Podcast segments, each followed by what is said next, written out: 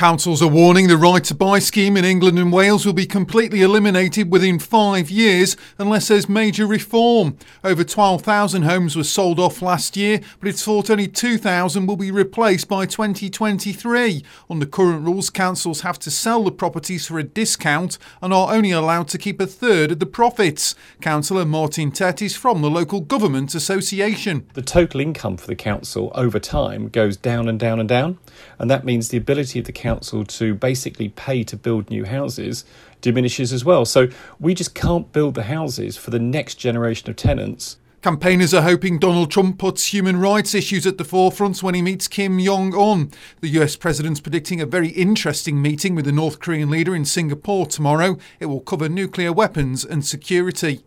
More than 5,000 jobs are at risk as Poundworld is expected to fall into administration. Last-ditch rescue talks have failed at the retailer, which is around 350 stores across the UK. Toys R Us and Maplin have gone through similar problems, while House of Fraser announced plans which could affect 6,000 roles last week.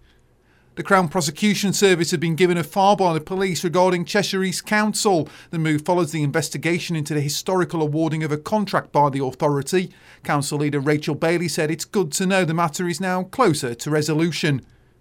Rather than trying to cover 10,000 steps a day, adults in the northwest should be looking at taking a brisk walk instead. Many of us are struggling to fit in the vital exercise we need to help fend off the likes of diabetes and heart disease. GP Dr Helen Garr from Public Health England tells us more. So just 10 minutes a day of brisk walking, that's when our heart's beating a little bit faster, we feel a bit warmer, we're breathing faster, can have significant benefits for our health. And for these stories and more, go to silk1069.com.